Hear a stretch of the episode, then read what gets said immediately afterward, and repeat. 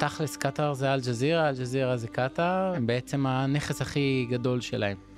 כל ההקמה שלה, המוטיבציה המרכזית להקמה הייתה להגן על האינטרסים של קטאר, והשורה התחתונה היא בעצם אה, ממשיכה להפעיל אותה ובעצם להשקיע מיליארדים של דולרים שהם לא מקבלים חזרה מבחינה כלכלית. היי, אני הילה וייסברג ואתם מאזינים לצוללת של גלובס.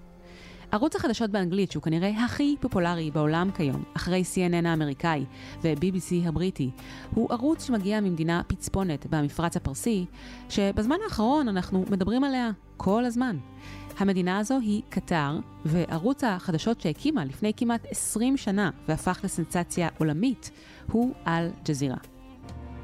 Welcome to the world news from Al Jazeera and the very first program live from our Doha news headquarters here in the heart of the Middle East.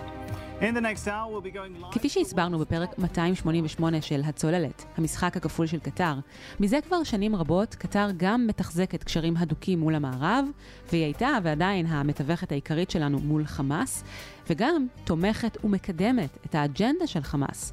ואל-ג'זירה הוא בדיוק הכלי שמאפשר לה לשחק את המשחק הזה כל כך, כל כך טוב. איך בדיוק אל-ג'זירה עושה את זה? כמה כסף קטר משקיעה ברשת הטלוויזיה שלה? באילו מדינות היא הכי פופולרית ובאילו דווקא פחות? ומה אנחנו לומדים מזה? ולמה ישראל רק מדברת, אבל לא באמת סוגרת אף פעם את המשרדים של אל-ג'זירה בישראל?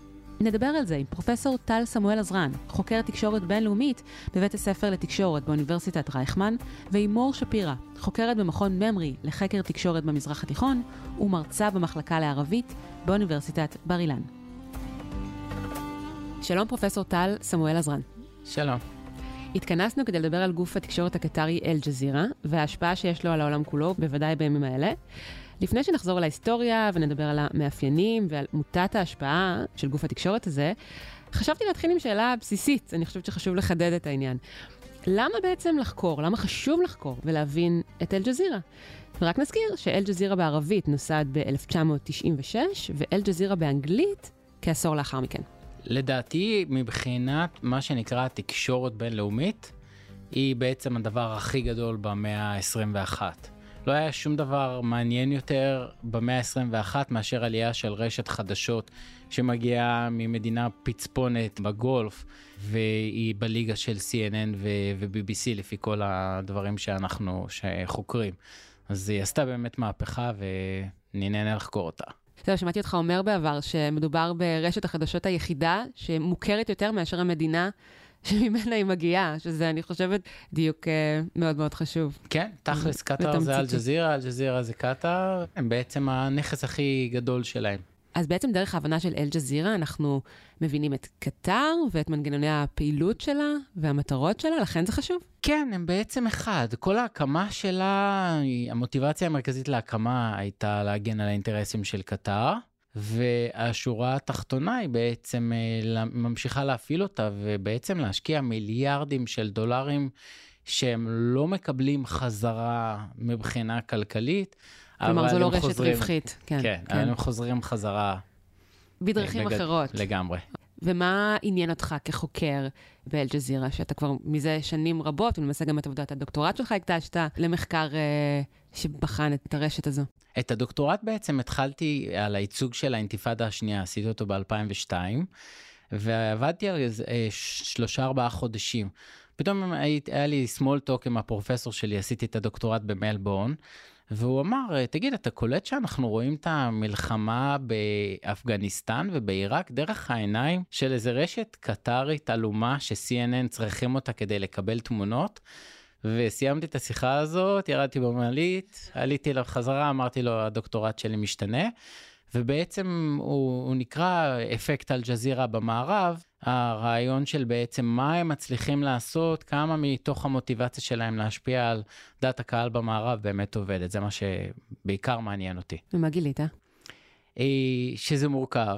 השורה התחתונה היא שאפילו לארצות הברית הגדולה הם מצליחים להחדיר תמונות פשוט בגלל שיש להם אקסקלוסיב פרזנס בהרבה מאוד uh, מקומות. במקרה של אפגניסטן זה היה כבול וקנדאר של-CNN לא הייתה שם דריכת אה, רגל. טליבן העיף את הדברים האלה ואחר כך הם הצליחו לעשות את זה עוד פעם בעיראק ולישראל הם הצליחו לעשות את זה באינתיפאדה השנייה ואז בסופו של דבר בעצם זה שהם גורמים לנו לדבר על תמונות. שאחרת לא היינו מדברים עליהם, הם מצליחים אה, להשפיע. אז בואו נחזור להיסטוריה. איך ולמה נוסדה אל-ג'זירה? בעצם היא נוסדה ב-96 על ידי האמיר של קטר, שייח' חמד בן חליפה אל-תאני, והדבר המרכזי שאני מאמין בו, זה שבעצם האמיר של קטר ראה שאף מדינה לא עזרה לכווית, מתי שסדאם חוסיין פלש אליה. בעצם אנחנו יודעים שכווית הייתה צריכה לקחת משרד יחסי ציבור אמריקאי, כדי לשכנע את האמריקאים שזה נגד האינטרסים שלהם, הפלישה של עיראק, אחרי שהאמריקאים תמכו בעיראק עשור שלם במלחמת איראן-עיראק. עכשיו, בעצם קטאר ראתה את השכנה העשירה שלה, שאף מדינה ערבית לא באה לעזור לה. והבינה שאם כווית לקחה משרד יחסי ציבור, עדיף להם לקחת מגפון משל עצמם, ובעצם זה התפקיד המרכזי של אל-ג'זירה, שמישהו לא יתקיף את קטאר, לא יהיה נגד האינטרסים שלה. זה השורה התחתונה, ולכן היא גם שווה את הכסף בענק. למה? איך זה משרת בעצם את האינטרס הזה? מה זה עושה לקטאר? מה זה עשה? מה היא חיפשה? בעצם, קודם כל גם המילה קטאר זה כמו שאנחנו שומעים, זאת אומרת, היא מובילה את הרכבת. רוצה להיות לידר, uh, כמו הרבה מאוד מדינות באזור שם. ובעצם בשורה התחתונה, כמעט בכל דבר, נגיד אם הם רבים עם ערב הסעודית, אז עשיתי מחקר של שמונה שנים שראה שכשקטאר וערב הסעודית רבות, אז הם מעלים את האש. הם בעצם כל הזמן צוברים, צוברים, צוברים, צוברים, צוברים לגיטימציה. ופופולריות. ופופולריות, ואז בסופו של דבר, אל-ג'זירה משמשת כאיזשהו כלי נשק אז הם בעצם אה, מה שנקרא a finger in every pie. כן, כפי שבעלי הון מחפשים אה, השפעה דרך החזקה בכלי תקשורת, והרבה פעמים אין כאן שום אה, אינטרס כלכלי אה, אמיתי, הם יודעים שהם לא הולכים להרוויח מזה. כך גם קטר חיפשה אה, להשפיע ולהגדיל את כוחה. דרך החזקה בכלי תקשורת אה, אה, משמעותי. אני חושבת גם שצריך להכניס למשוואה את העובדה שקטר היא מדינה פצפונת, שמעתי אותך מכנה אותה micro-state, עם בסך הכל אה, 300 אלף אזרחים. מדינה שהיא, אני חושבת, חצי בגודלה בהשוואה ל- לישראל? כן, כן, כזה? אנחנו 21 אלף קילומטר, פחות או יותר, הם 11 אלף קילומטר. אז כל הזמן איזושהי תחושה של נחיתות אה, גיאוגרפית, אה, אולי גם צבאית, אבל הרבה מאוד כסף, אה, שמגיע בעיקר אה, ממקורות של, אה, של אנרגיה. Um, ו, ובגלל בכל זאת איזו תחושת נחיתות כזאת, היא בעצם מחפשת כל מיני דרכים כדי לבצר את הכוח שלה. ותקשורת uh, זה ללא ספק כוח. כן, זה הכלי הכי חזק שלה, ואנחנו יודעים ששוב, באמת חצי מהגודל של ישראל, פחות ממספר התושבים של תל אביב, אבל 20 אחוז, מקום שלישי בעולם, מעתודות הגז.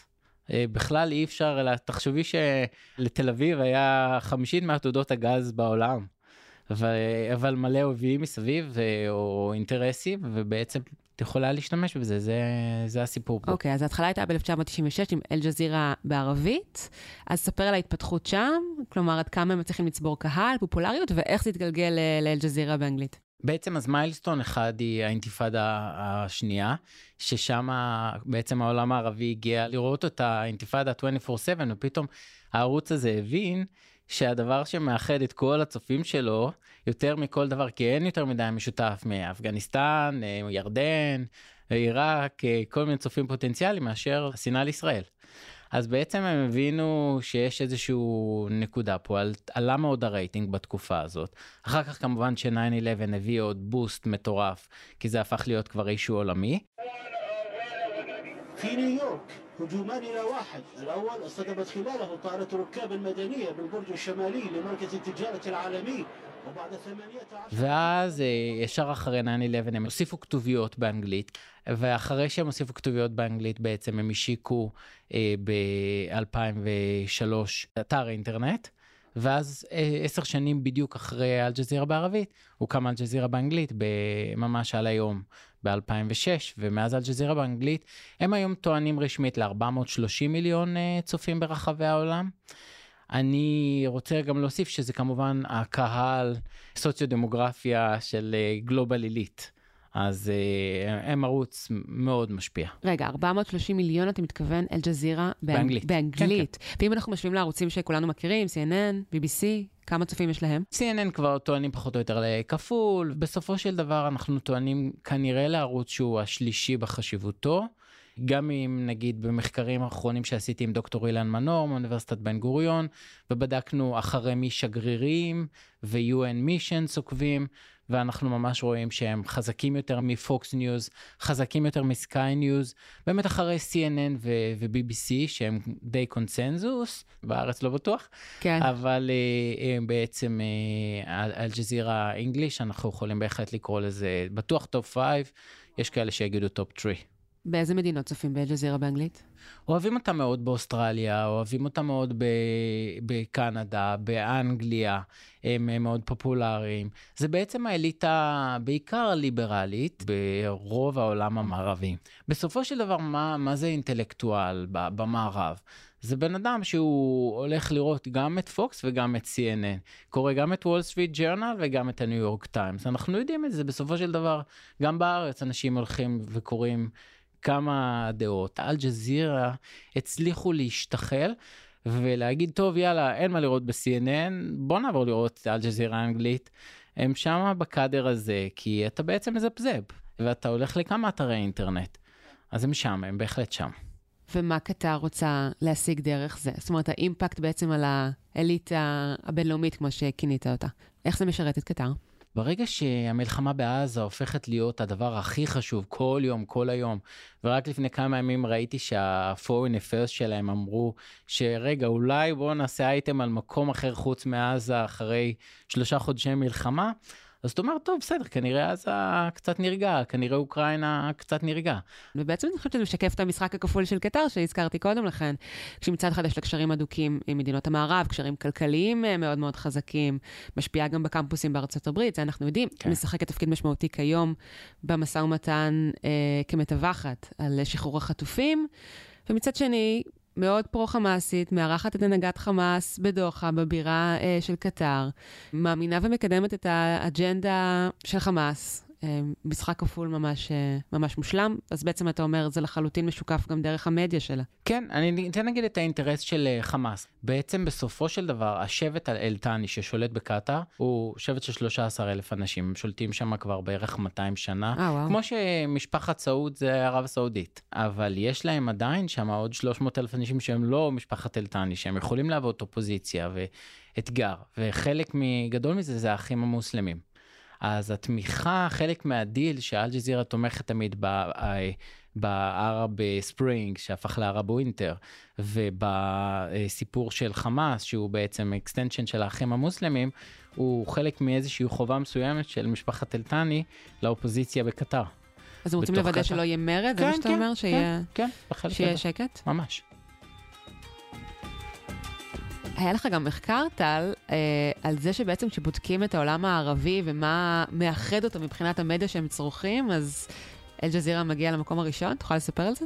בעצם חקרתי עם דוקטור אה, צחי חייט, שהוא מומחה במיפוי רשתות חברתיות, ולקחנו מיליון וחצי אנשים, לקחנו את הדפוסי מעקב ואת ההקשרים שביניהם בטוויטר, ב-X, וניסינו להבין בעצם כמה העולם הערבי מחובר ברמות שהם לא רק דוברי אנגלית. למשל, אם אתה דובר אנגלית, האם אתה גם מחובר עם דוברי ערבית?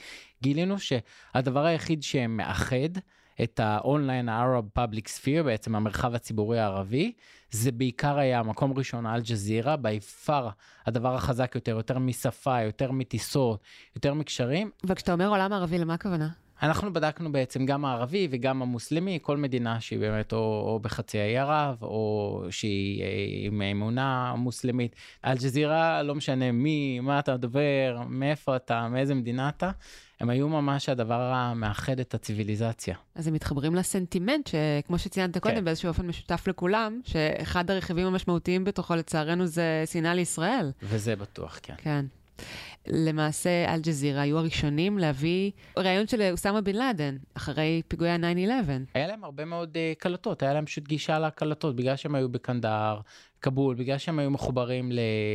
בעצם לאל-קאעידה, אז מה שקרה זה שאוסמה בן לאדן האמין שאם הקלטות שלו יעברו דרך רשתות מערביות, נגיד, כי הוא כן רצה להשמיע את הצד שלו, אז שהערוצים הם יגידו, אמר, אם הייתי מעביר את זה ל-CNN אז הם יעשו מניפולציה. והוא אמר, היחידים שאני מרגיש קרוב אליהם, סומך עליהם, יודע שהם יראו, ובאמת הם יראו את הקלטות האלה בלי עריכה. זה בדיוק היה הסיפור. אתה גם מקבל את כל ה distribution, את ההפצה הבינלאומית, וגם אם אתה יודע שהצד הזה לא יערוך לך, אז אתה... הוא צדק, ההימור היה נכון. ואחר כך הרשתות המערביות החליטו להראות באיזה חלקים שלהם, אבל גם הם לא יכלו לעשות סלף סנזורשיפ. המסגור בוודאי שונה בתכלית. איך הוא הוצג אז אה, באל-ג'זירה? האם הוא הוצג כטרוריסט? האם הוא הוצג אה, כגיבור? הם הראו את זה בעצם כאיזשהו סקופ, שזה היה באמת סקופ, וגם כולם רצו את זה, ובאו ואמרו, הנה, יש לנו exclusive message מאוסמה בן לאדן. שהוא דיבר מה, על הרציונל המתקפה ודברים כן, כן, מסוג כן, זה? כן, כן, לגמרי, אבל כשניסו לשאול אותם באמת, אה, איך אתה מצדיק את זה, אז הם אמרו, הם קראו לזה contextual objectivity, אובייקטיביות קונטקסטואלית. מה שבשבילכם בפוקס ניוז הוא אובייקטיבי, הוא בשבילנו לא אובייקטיבי. אז uh, contextual objectivity זה איזשהו ביטוי שלהם. שהם באו ואמרו אנחנו בסך הכל uh, מראים את מה שיש רק זה לא נקודת הראות שאתם אוהבים תמיד. המון המון שנים גם הם אהבו להגיד אמרו להם תגידו אתם ערוץ של קטאר. קטאר זה מדינה משעממת, לא קורה פה כלום, אנחנו הכי אובייקטיביים בגלל שאין לנו אינטרסים. המון המון שנים הם שיחקו על זה, ובהתחלה גם באמת אמרו להם, מה, כאוב קטאר, אנחנו לא מכירים את קטאר. אז סבבה, אז הכי טוב שיהיה ערוץ טלוויזיה שיגיע מהמדינה שבעצמה היא לא מדינה, זה לא איראן. לצורך העניין שגם להם יש ערוץ תקשורת בינלאומי באנגלית, Press TV. שאיך הולך לו? אין לו כלום, כי בעצם כולם יודעים, אפילו פוטין לא מצליח להגיע. לרמות עם Russia TV שיש לה גם distribution מטורף אבל אין לה אמינות. אז קטר אה, הצליחה באיזשהו תחכום, באיזושהי עדינות, באיזשהו מצג של מקצוענות, להגיע בעצם לפופולריות מאוד מאוד גבוהה. לגמרי. ואיך אתה מבחין בכל זאת בין אל-ג'זירה בערבית לבין אל-ג'זירה באנגלית, במאפיינים, בסטייל, בעיתונות שהם עושים שם? מה הם ההבדלים? אז הם מכירים את קהל היעד שלהם, הם יכולים להרשות לעצמם יותר באל-ג'זירה בערבית, בנושאים שהם באמת אה, קשורים למזרח התיכון. הם יודעים לא לעבור את הגבול, אה, הכתבים שלהם הם כתבים שהוכשרו ב-CNN, ב-ABC, ב-BBC. באנגלית, כן. אל-ג'זירה באנגלית. אז הכתבים של אל-ג'זירה יודעים מת... מה הקו האדום. יודעים איך לשאול, למשל אני אתן לך דוגמה, בכל המלחמה בעזה אף פעם לא תשמעי קללה. זאת אומרת, הם לא יקללו את ישראל או את היהודים, לא תשמעי מישהו מתראיין שמה. לפעמים בלייב כמובן יש ככה דברים שמישהו ראינו לא שמישהו צפויים. שם דיבר על נגד חמאס גם. אבל בשורה התחתונה אה, המקצוענות היא ניכרת בכל שלב גם. משהו מאוד מאוד מקצועני ומהוקצע, מאוד מלוטש. כן, כן. הם יכולים להרגיז אותך, אבל אתה אף פעם לא תסגור את הטלוויזיה ותגיד, מה זה, זה ממש... אה, אה, הם עברו כל גבול מבחינת השיחה, מבחינת סגנון הדיבור. זה, אתה מרגיש שאתה נמצא ברשת שכנראה משלמים לכתבים בה הכי הרבה בעולם. אז בוא נדבר באמת על הכלכלה שמאחורי הערוץ הזה. האם אנחנו יודעים אה, כמה קטר אה, משקיעה אה, באל-ג'זירה, כמה, כמה כסף אה, היא מוציאה לערוצים האלו, על כלי התקשורת הזה, ומהי ההשפעה בעצם על היכולת שלה לגייס את הטאלנטים האולי הגדולים בעולם? קודם כל הם בכלל הצהירו קטאר בהתחלה שהם רצו שזה יהיה בשנתיים שלוש הראשונות מודל BBC, זאת אומרת ערוץ שהוא public, ושיעבור למודל CNN, הם רצו שזה יהיה private. כמובן שזה עד היום לא, לא private, והם הבינו את המשמעות של להמשיך לממן אותה. דיברו אז על מיליארד דולר בשנה, הם פחות אוהבים לדבר בדיוק, להראות את, ה, את הסכומים, וכמובן שהם לא מחויבים לחשוף אותם, אבל לעשות ערוץ תקשורת אה, בינלאומי זה הון תועפות. בגלל זה תמיד כשסטודנטים שואלים אותי, למה לנו אין אחד משלנו? אל-ג'זירה, אני אומר, אין אף אחד שיכול אה, לעמוד בסכומים האלה. אז קטר יש את הכסף, היא משתמשת בו בחוכמה. מה לגבי הטאלנטים? הם יודעים גם כן אה, לבוא ולרכוש את הכי טובים. בדוקטורט ראיינתי את ה-CBS Senior News Producer, בעצם הבן אדם שמחליט איזה תמונות ייכנסו ל-CBS, לחדשות המרכזיות. ומתי שראיינתי אותה על הדוקטורט, כשהיא הבינה שהרעיון הוא על אל-ג'זירה, אחרי עשר דקות היא העיפה אותי מהמשרד, כי זה היה ממש נו נו. זאת אומרת, אה, בעצם הבנתי את האמרה ששמעתי מכתבים של אל-ג'זירה בזמנו, שמתייחסים אליהם כמו לאל-קאעידה. ואז אמרתי, אה, מרסי מגיניס. מרסי ואז מגיניס. אמרתי, טוב, אני מבין, אוקיי, בסדר. עברו תשע, עשר שנים, כתבתי עוד ספר על אל-ג'זירה, הסתכלתי מי הצוות של אל-ג'זירה אמריקה. מי, ומי ה senior news producer של אל-ג'זירה אמריקה, תשע עשר שנים אחרי שמרסי מגיניס העיפה אותי מהמשרד שלה ב-CBS. מרסי מגיניס. כן, זה היה לא יאומן וזה בעצם מראה, לדעתי, סיפור שבאמת מראה את הכוח, את העוצמה של, ה, של הכסף שלהם. המשכתי לעקוב אחר, אחר הסיפור הזה. היא מה התפטרה, שלומה? היא התפטרה. התפטרה כי היא אמרה שלא אה, כיבדו אותה כאישה. אה, מספיק בערוץ. בוא נדבר על אירועי ה-7 באוקטובר. איך הם סוקרו באל-ג'זירה? גם ערבי וגם uh, באנגלית. אז מהר מאוד עברו באמת אה, לשלב של ההתקפה שלנו. זאת אומרת, הם בעצם ב- לא הרגישו את הצורך להיות אובייקטיביים. יש להם הבלחות. מה זה הבלחות? אפשר פתאום להיכנס לעמוד שלהם ולראות איזשהו אה, זיכרון לקורבן של 7 באוקטובר, ופתאום לקרוא סיפור של ישראלי שהיה מרכיב אה, מחשבים. אה, מגיל צעיר ליד אה, סיפור של זיכרון לאחד מקורבנות בעזה. הם באמת, הם מבלבלים כל כך, והם מראיינים, גדעון לוי מתראיין שם באופן קבוע, הם כן מראיינים דוברים ישראלים, זאת אומרת, הם כן נותנים את נקודת הראות הישראלית, כאשר הם יודעים בדרך כלל מי זה ומה זה הדובר הזה. ואפילו מראיינים אה, קרובי משפחה של, של חטופים ישראלים. אה, כן, כן, לגמרי.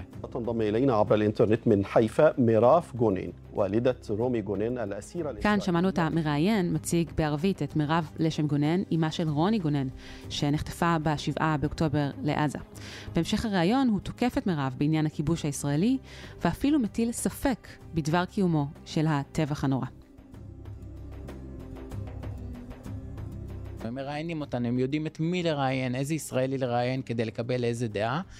אנחנו בהחלט רואים את הדבר הזה, אבל אין שום ספק שזה 98 אחוז, נגיד, אם הייתי מנחש איך להיראיין ניתוח תוכן, של דעה שאנחנו בעצם מבצעים שם רצח עם, זה ה... הם בריש גלי אומרים את זה גם בערבית, גם באנגלית. כן, אז כמו שאמרתי לך, בדרך לפה פתחתי את אה, אל-ג'זירה ונכנסתי לשידורי הלייב, ובאמת אה, זה הרגיש כמו הסברה חמאסית. זאת אומרת, מדברים אך ורק על הסבל, על חיים תחת כיבוש, על הילדים שרוצים ללמוד ולא יכולים ללמוד, על החיילים שגורמים אה, למצב הזה ועל המתנחלים ש, שפוגעים בהם. אז זו סיטואציה עכשיו, אבל כן מסקרן לשמוע, לחשוב על, על הימים הראשונים שאחרי המתקפה, כשאז באמת, אתה יודע, התחושות היו כל כך טריות וכל כך קשות, ואי אפשר היה להכחיש שמדובר ב, בטרוריסטים שעשו את המעשים המזעזעים שאפשר, שאפשר לעשות באנשים תמימים, באזרחים, בבתים, בילדים, בנשים. מה לא? מאחר ואנחנו בעצם תקפנו כבר ב-7 באוקטובר חזרה, וישר יום אחר כך, אז uh, זה היה בעצם הפוקוס. זאת אומרת, הפוקוס של הסבל של עזה, מיד. והקונטקסט, כן, כן, הוא היה באמת ה- הסיפור המרכזי. הראו מראות אבל? מיישובי העוטף, מהנפגעים, מהמתים? הראו, הראו, הראו קצת, אבל באמת עם אינטרפטציה שברור? לגמרי שזה חלק מכיבוש. באל-ג'זירה באנגלית אה, נזהרו באמת לא, לא אה, לחגוג, לא חגגו. אבל אה, ללא שום ספק ברור לגמרי מי הצד שראוי לסיקור, למה קרה 7 באוקטובר. מכנים את חמאס טרור? טרוריסטים? אה, לא, לא, ממ- ממש לא. קודם כל הם אומרים כמובן אה, Occupied West Bank על כל הכתבים שלהם ו-Occupied Jerusalem, אין כתבה אחת באלג'זירה שלא מדובר על זה שהכל אה, שטח בעצם כבוש. העניין המרכזי הוא שפשוט הם, הם עושים כתבות עומק. שהן מעניינות, זאת אומרת, אה, מה ישראל עושה לגבי אה, חוסר היכולת שלנו, נגיד, לעזור לעזתים עם, עם מים. אני מדבר על ימי שגרה, לא, לא התקופה הזאת. זאת אומרת, זאת רשת ראויה מבחינת ה... המקצועיות שלה, התכנים שלה. אני חושבת שהיא מאוד מבלבלת, כי למשל בדרך לפה כשצפיתי בה קצת, אז זה התחיל מאיזושהי כתבה אה, שבאמת נראתה מקצוענית סך הכל, כן, על רשתות בדיוק. חברתיות. היה איזה פריוויו לכתבה שעוסקת באוקראינים ועל כך שהם מנסים לחזור לשגרה. בוא נגיד, אדם מבחוץ שלא מכיר כן. את הניואנסים, יתקשה לקטלג אותם, וזה מאוד מתוחכם. תחכום זה מילת המפתח. למשל, אה, מה שפחות מכירים, היו שנים שהייתי קורא על הסכסוך הישראלי-ערבי בתקופות שפחות כתבו על זה, אבל הם היו מדגישים את היחס של ישראל של, אה, לאריתראים ולדארפורים, ממש ברמות בלתי פרופורציונליות. המסר החבוי פה כמובן אה, ישראל היא גזענית. אני אומר שאם מקיאוולי היה קם לתחייה ואומר בוא, בוא נחפש מדינה שמממשת, אז uh, באמת הקטרים uh, הם פשוט uh, מצליחים למקסם, למקסם את ה... הוא היה מוריד את הכובע, היה משתחווה בפני קטר. אבל אתה יודע, אמרתי לעצמי, כאילו מקבלי ההחלטות פה, הקברניטים, כשהם מסתכלים על, על האופן שבו קטר מתמרנת ככה ונותנת פתחון פה לאויבים הכי איומים אה, שלנו, או מתקפה שנחשבת הגרועה ביותר שהייתה פה מאז קום המדינה, ומקבלת כזה גיבוי אה, מקטר דרך כלי התקשורת ובאופנים אחרים, ולצד זה מאפשרים לקטר להיות המטווחת אה, אל מול החטופים, ומקבלת סוג של מקום של, לא יודעת להגיד כבוד, אבל כן, מקום אה, משמעותי, כן, בזירה. מאז זה, ומעולם. זה מקומם. הם משחקים איתנו מאז 96, ששמעון פרס בעצם כינן יחסים עם קטאר, הם היו כל האינתיפאדה השנייה בישראל, כי הם הקימו לשכת מסחר, ולנו הייתה לשכת מסחר בדוחה שהמשיכה להתקיים, וככה הם קיבלו אישור להראות את כל האינתיפאדה השנייה, ועשו אה, נזק אה, מאוד מאוד גדול. ובעצם עד היום אנחנו רוצים לא לעשות את זה, ובעצם לבוא ולשלול להם, אבל אתה תלוי בקטרים, כי הם עושים לך את התיווך, והם עשו, דרך אגב, מאז ומעולם. המשחק הזה שבעצם רוב הפודקאסט הזה דיברנו עליו, כן. הוא כל כך מתוחכם ועם כל כך הרבה כסף אתה באמת אה, מסונדל צריך כאילו. אותם אה. כן שלא לדבר על זה שבכל מקרה זה לא ייראה טוב לבוא ולצנזר ערוץ טלוויזיה בינלאומי עם לגיטימציה של חצי מיליארד אנשים ממדינות אה, מערביות אנחנו מסונדלים.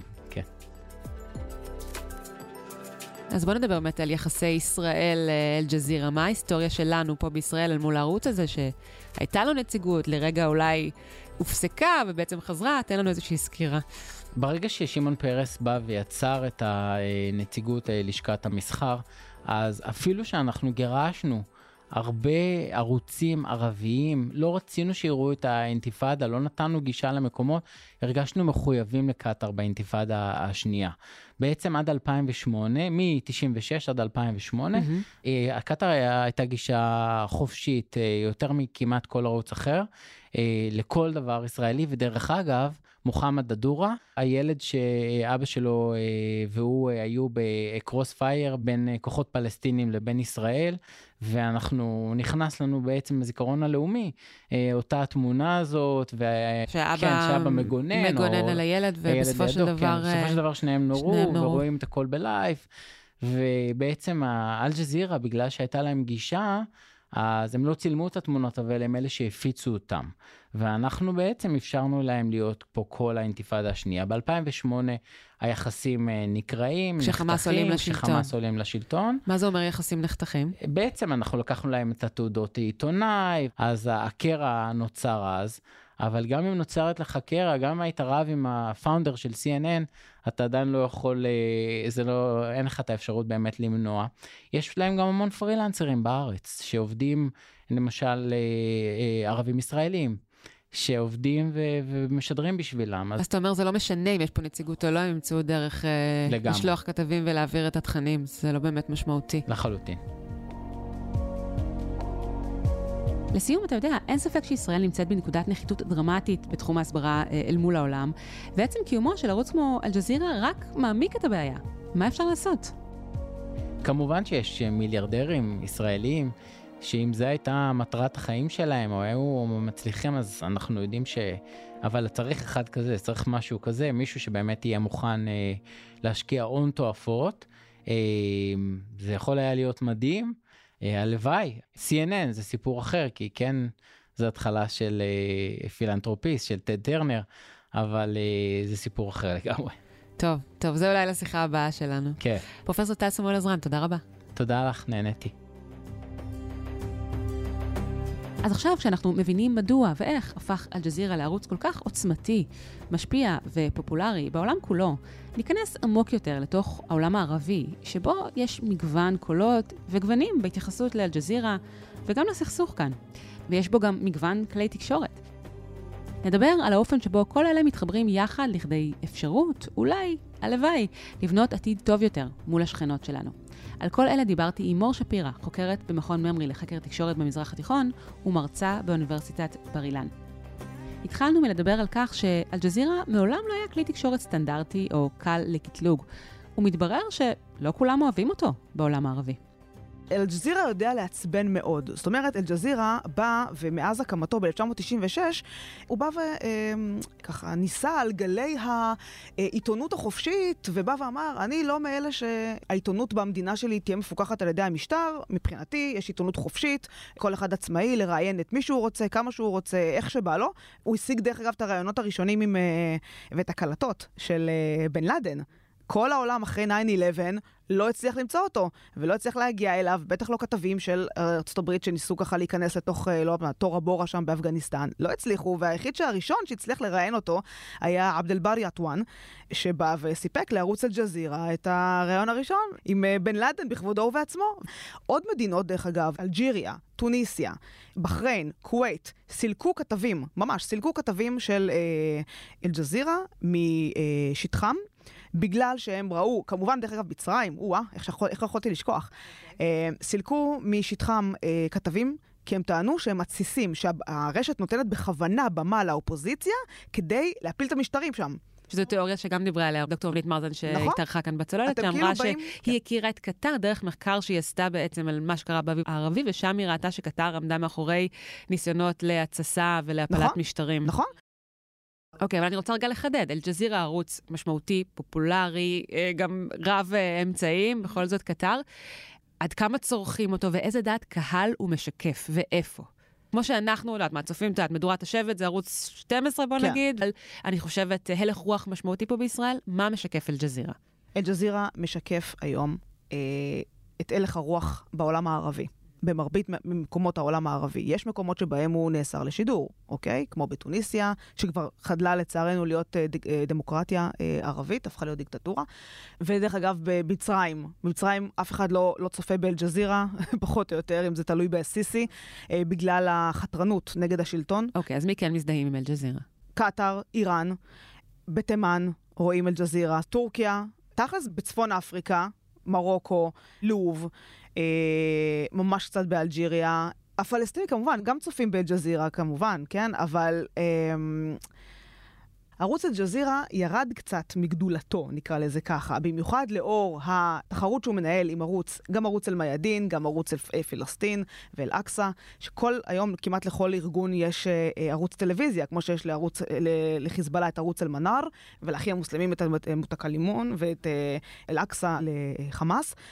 אז אתה מרגיש שכאילו, נכון, הם עדיין הרשת הפופולרית, אבל כבר שומעים אותם בנוסף לעוד ערוצים. זה לא הערוץ היחיד ועל אה, פיהם יישק דבר. טוב, תראי, אז שאלתי לגבי דעת קהל.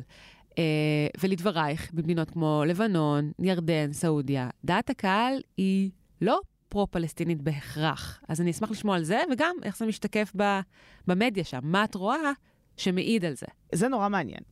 הסוגיה הפלסטינית, אל-קדיה אל-פלסטיניה, בערבית, הפכה להיות עול. אין דרך אחרת להסביר את זה. איך את רואה את זה? תני לי דוגמאות. קודם כל, יצאו, אה, מאז המלחמה גם יצאו השטגים. את יודעת מה? הרבה לפני המלחמה. אה, כשכבר התחילה נורמליזציה עם אה, סודאן ואיחוד האמירויות ו- ובחריין, וכמובן, כשהתחילה הבעיה עם לבנון וכל הטרגדיה שקרתה שם, דיברו על, על זה שחיזבאללה מחזיק את, את העם הלבנוני כבן ערובה. והיו אנשים שבאו ואמרו, סליחה, יצאו בהאשטאג, האשטאג אה, قضية فلسطين مش قضيتي. אה, הסוגיה של פלסטין היא לא הסוגיה שלי. וזה קול דומיננטי? בוודאי. הם באים ואומרים, אה, תקשיבו, אני כרגע אה, חי בלבנון, שהיא מדינה שהיא פחות או יותר טרגדיה. יש בה יוקר מחיה, יש בה אבטלה, אין בה כמעט מים, אין בה כמעט חשמל, שחיתות שהיא פחות או יותר קבועה בחוק, שזה הזוי, בעיה של תרופות, בעיה של נזילות מבחינת תזרים מזומנים. הכל. שום דבר לא מצליח להרים את לבנון כיום מהבור אה, השחור שבו היא נמצאת. אה, אפילו, אפילו נשיא כבר אין לה, כבר יותר ממספר אה, חודשים, יותר מחצי שנה. אז אנשים באים ואומרים, זה הדבר האחרון כרגע שמעניין אותי. אם אתם תשחררו את אל-אקצא, לא תשחררו את אל-אקצא, תשחררו את פלסטין, לא תשחררו את פלסטין. הסוגיה הפלסטינית כרגע, גם אם אני מזדהה איתה, היא לא מעניינת אותי. מה שמעניין אותי עכשיו זה להביא תרופה לילדה שלי שבוערת כי יש לה 40 מעלות חום והיא עומדת למות בגלל זה, וזה אה, למצוא עבודה על מנת שאני אוכל לקיים את משפחתי בכבוד. אה, זה, זה לדאוג למחר, לדאוג לעתיד. גם אנשים, דרך אגב, בירדן, באים ואומרים, תקשיבו, בסדר, אחלה, נכון, פלסטין, פה, שם, אבל את רואה צעירים שעוזבים את ירדן מיד אחרי הלימודים, כי הם אומרים, אין לי מה למצוא שם, אין לי עבודה. אין, אין, יש אבטלה גואה, ויש אה, אה, משבר לחם ב- בירדן כבר המון שנים. אז הם היו רוצים מה, שנסראללה לא יתקוף את ישראל? כן, בוודאי. טוני אבו נג'ם, עיתונאי לבנוני, הוצאנו אותו עכשיו, ממש לאחרונה, ב, אה, בקליפ של ממרי, בא ואומר, הוא יוצא נגד, ה, ה, נגד חיזבאללה, והוא אומר, חיזבאללה אין להם שום סמכות על לבנון. שום סמכות. הם באו על מנת להוציא את ישראל מרצועת הביטחון, הוצאתם. נקסט. אין לכם שום תירוץ, אתם מחזיקים בתירוצים כדי לבסס את הלגיטימציה שלכם בתוך לבנון, לא יקרה. וזה מפעיל אוקיי? לחץ על אה, נסראללה, את אתם עושים את חושבת? לבנון? אני לא בטוחה. אבל זה, אבל זה כל אחד מיני רבים. הוא אומר, כל מה שאתם עושים היום, חיזבאללה, זה להרוס את לבנון. ממש ככה, זה להרוס אותו. זה, אתם לא דואגים לשום דבר מלבד הרס אה, שיטתי, לקחת אותנו כבני ערובה שלכם, ואפילו לאיים באולי איזושהי, גר- לגרור את, את כל המדינה הזאת למלחמה עתידית אה, כוללת, שזה בכלל, פחות או יותר, ל- לשים, ל- לנעוץ את המסמר האחרון ב- בארון הלבנוני. השאלה מהן המשמעויות של זה. כלומר, אה, עד כמה זה יכול להוות אה, איזושהי משקולת או אימפקט אל מול אה, חיזבאללה. יש הרבה אנשים שעוד אומרים את זה, אוקיי? לא הרוב, בסדר? אבל פעם זה לא היה. וזה הקטע המעניין. שפעם זה, פעם הם לא דיברו כמו שהם דיברו, ופעם הם לא העזו אפילו להתבטא בצורה הזו, כי היו אנשים שככה דאגו לסתום כן, להם את הפיות כן. מאחורי מייצג הקלעים. איזשהו הלך רוח שהולך וגובר. בדיוק. מה לגבי ירדן? מה לגבי סעודיה? סעודיה, מה שמעניין אותה עכשיו זה ממש לא הסוגיה הפלסטינית. מבחינתה מה שחשוב עכשיו זה לדאוג לעתיד, זה אה, לקיים, לממש את אה, חזון אה, 2030 של אה, מוחמד בן סלמן, MBS, ליצור איזשהו שגשוג כלכלי שיתאפשר בזכות שגשוג ביטחוני ויציבות ביטחונית, וזה, ולכן הוא חתם על הסכם רגיעה, נקרא לזה ככה, עם החות'ים, שאיימו עליו מדרום. וזו הסיבה שהוא לא נגרר עכשיו אה, לקואליציה עם ארצות הברית אה, ועם אה, מדינות אחרות, כדוגמת בחריין דרך אגב, אה, כנגד החות'ים. הוא לא רוצה, הוא רוצה כרגע שקט, הוא יודע שהוא לא יוכל עכשיו לקיים את המשטר שלו ולדאוג לשקט בבית גם, כן? שלא להתסיס את האוכלוסייה מבפנים, כי יש לו גם מיעוט שיעים בתוך, בתוך סעודיה. רק אם תהיה לו יציבות אה, ביטחונית, הוא ידע, הוא, הוא, הוא יוכל ליהנות מההישגים של, העתידיים של אה, אה, שגשוג אה, כלכלי. אבל מה משתקף במדיה בירדן? בעצם, מאז ה-7 באוקטובר, מה הנרטיב, מה רואים? קודם כל, הייתה כתבה, גם כן שיצאה בממרי, הייתה כתבה בעיתון שדיברה היום אחרי, היום שאחרי ישראל. שזה מעניין, כי תמיד פה באו, ו, וגם פה ובא, ובעולם המערבי, באו ואמרו, מה היום שאחרי עזה? מי ייקח את המושכות? מי יהיה בעזה? איך היא תיראה? אז הם כבר? השמידו אותנו ושואלים מה יהיה אחר כך? אתם באים ואומרים היום שאחרי זה, בעיתון אלרד, זה היה עיתון, אה, עיתון המחר זה נקרא. אנחנו צריכות להתכנס לסיכום, מה בכל זאת אנחנו יכולות לקחת מן העובדה שכן אנחנו רואים מזרח תיכון מורכב עם מדינות כמו סעודיה, שמדברות בכל זאת אה, אה, עם גוונים בתוכו, עם מדינות שדוחות מעליהן את- הסוגיה הפלסטינית. מה מזה יכול לשרת אותנו ואיך?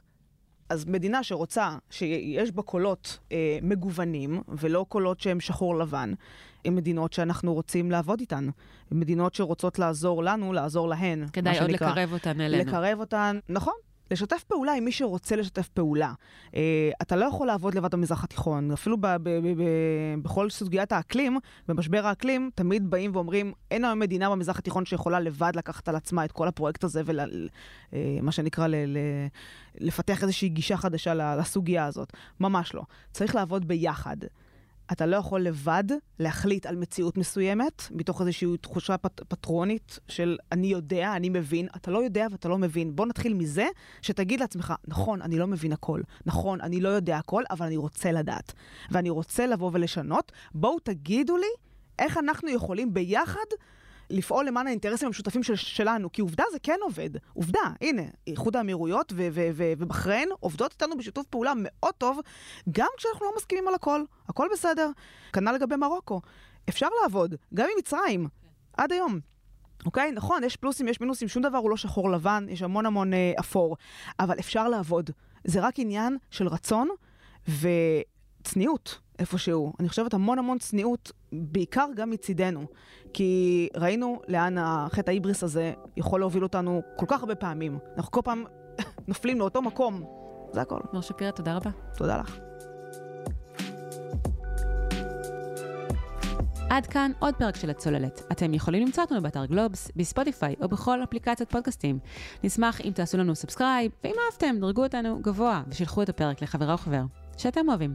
עורך הסאונד הוא ניר לייסט. אם יש לכם הצעות למרואיינים לנושאים לפרקים או תגובה באמת מכל כל סוג שהיא, אתם תמיד מוזמנים לשלוח לי מייל בהילה, h-i-l-a, מקף אמצעי w, at גלובס, g-l-o-b-s, נקודה co, נקודה il, או לחפש אותי במדיות החברתיות השונות.